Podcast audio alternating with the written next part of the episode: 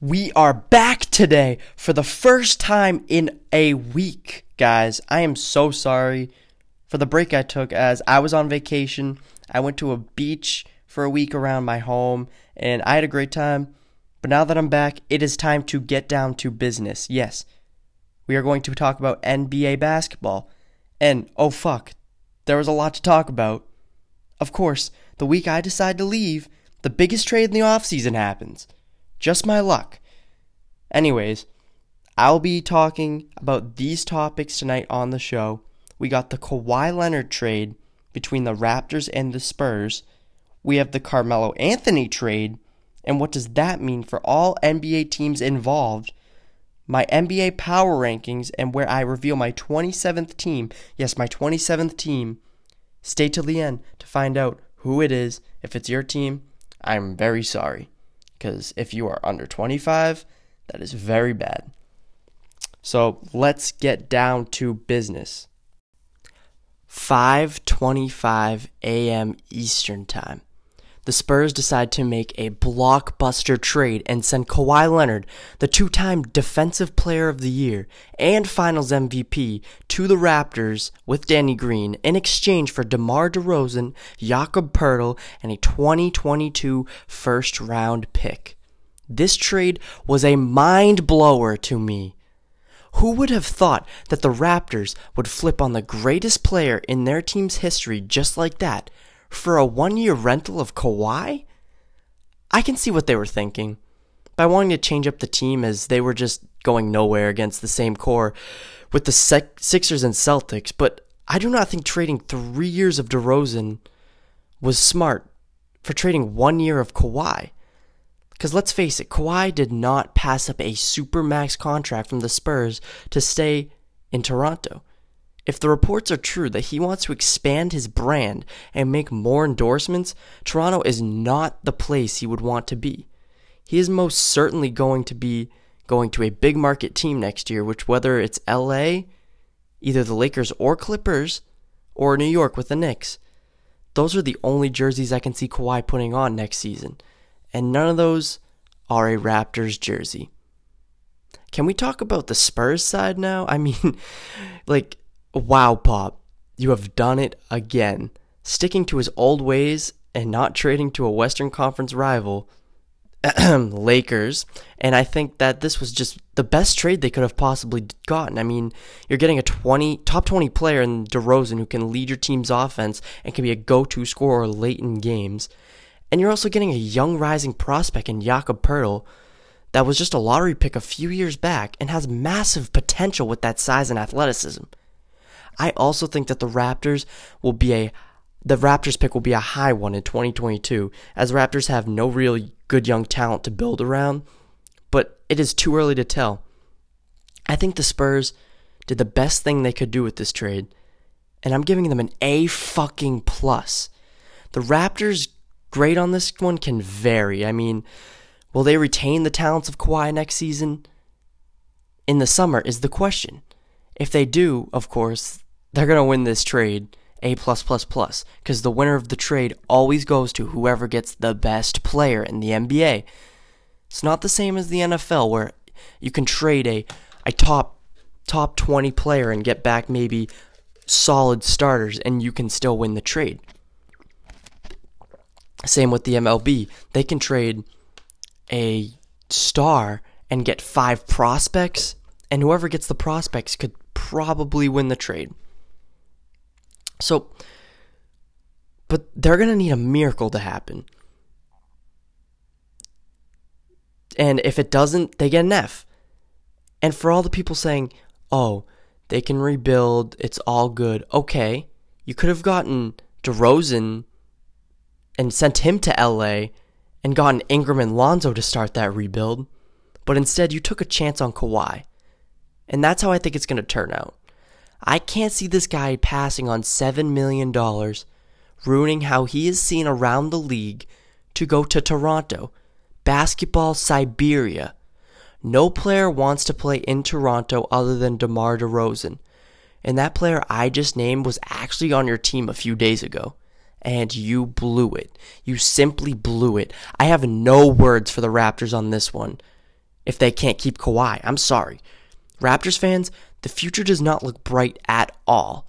And I and how does this shake up the East? Not one fucking bit. Do you really think that Kawhi can bring this team past the Celtics with a healthy Gordon Hayward and Kyrie Irving? No. I think that a Sixers Raptors series would be interesting, but I'm still taking the Sixers in that one.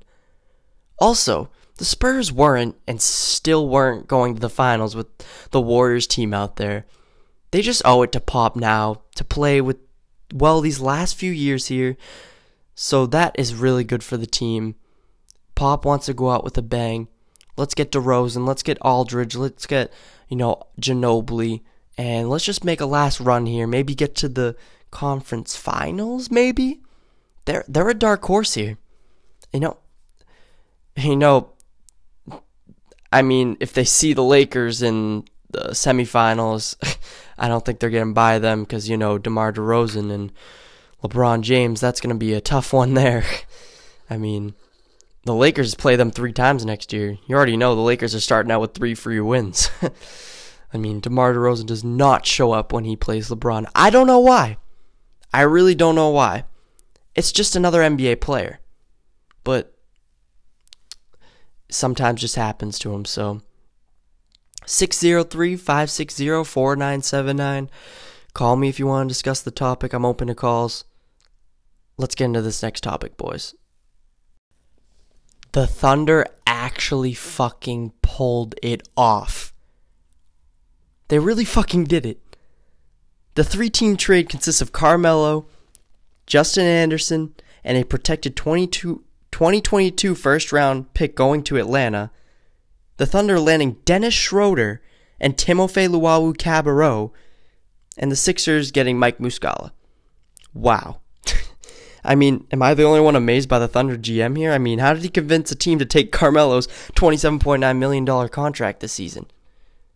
And still land a quality guard in Schroeder. I mean, this guy is not far from averaging 17 points a game for a playoff team in Atlanta. He led that team's offense. I mean, this is like another Reggie Jackson for them. I mean, so this is just an amazing trade for the Thunder. You get a guy who can come off the bench and let Westbrook sit for a while, actually, while he can run your offense. You really haven't had a guy there since, you know, Reggie Jackson. I just mentioned it. So this was a great pick for the Thunder. I mean, the Hawks weren't going anywhere. So, I mean, maybe taking a big contract for a player and a pick isn't such a bad deal for them at all.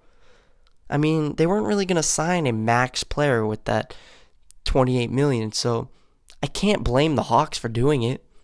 They wanted to get rid of Schroeder this summer. They did it. I just thought they were going to get more for a Schroeder. Maybe I'm overvaluing Schroeder. How is he taken around the league? I mean, I haven't really studied Dennis Schroeder at all, but the games where I've seen the Celtics and Hawks battle, I mean, he's looked like a pretty good point guard.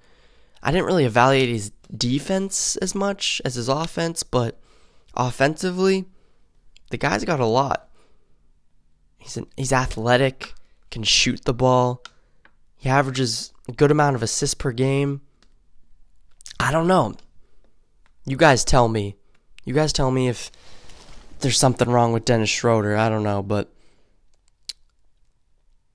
so let's let's go into the Hawks.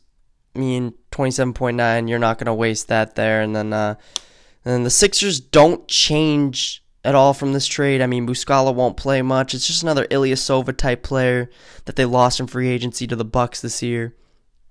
But the Thunder, they come out big winners from this trade. Hats off to them. Let's just talk about the other team in this situation here. Yes, the other team the Houston Rockets. Yes, obviously, I know you haven't been living under a rock. You know that the Carmelo sweepstakes is in favor of the Rockets.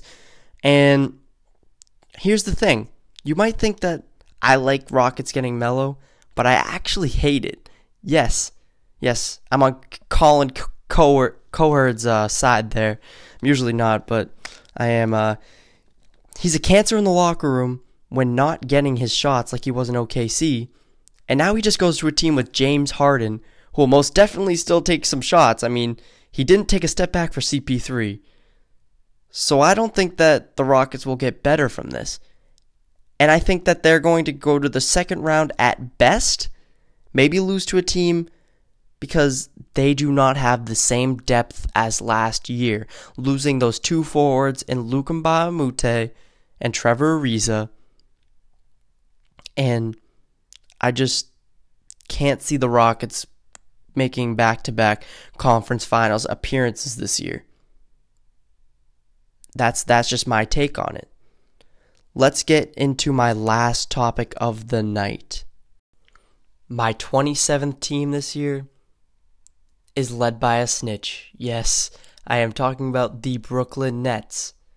So, here's the Brooklyn Nets starting lineup. I'm going to read it out to you guys. So, we got D'Angelo Russell starting at the point, Allen Crabbe at the two, DeMarre Carroll at the three, Rondae Hollis Jefferson at the four, and Jarrett Allen at the five. You know, you could slide in Faried to that four instead of Hollis Jefferson, but we're going to leave it there. That's what ESPN says it is.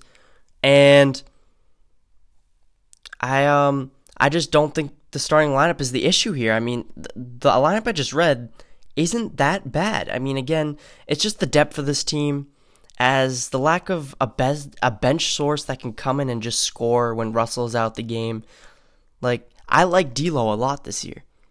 I think he takes LeBron's All Star spot this season, as there's going to be a void there because uh, LeBron is going out west, so there's a spot open, and I think he takes it. Obviously, not a starter, but he will slide in there.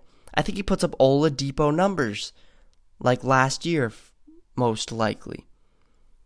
They have also been active this offseason, trading for guys like Dudley and Faried but as Dudley is far past his prime, and Faried, as in an NBA where you need to be a skilled big to be great, he is almost useless at times as he clogs the paint and cannot help space the floor. I think the Nets are making steps in the right direction, but this season will not be great for them at all. I cannot see the Brooklyn Nets cracking even the East this year. The East is a very easy conference the the East. If you are a bad team, this is where you want to be. But I'm talking about power rankings here. I am not saying that they're going to have a worse record than some of the West Conference teams I'm going to be naming after them.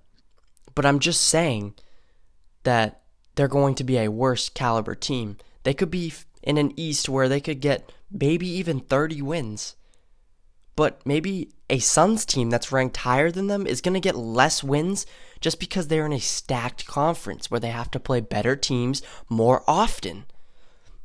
That's my whole take on my power rankings. Sometimes you guys think I'm talking about standings. No, I am talking about power rankings. Who is a better team on a head to head matchup? Brooklyn Nets are my 27th team. I just can't see. Name another scorer on their team that can get you a basket when you need it. They have D'Angelo Russell. Okay. You're going to look for Rondae Hollis Jefferson in the clutch.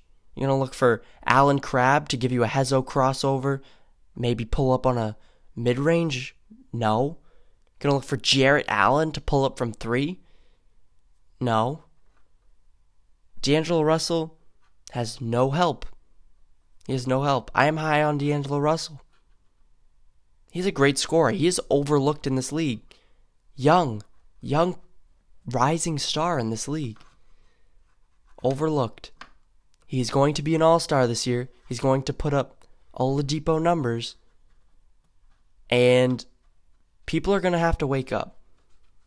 I think if the Nets add another player, maybe if they go on a run towards the trade deadline, they become buyers at the trade deadline.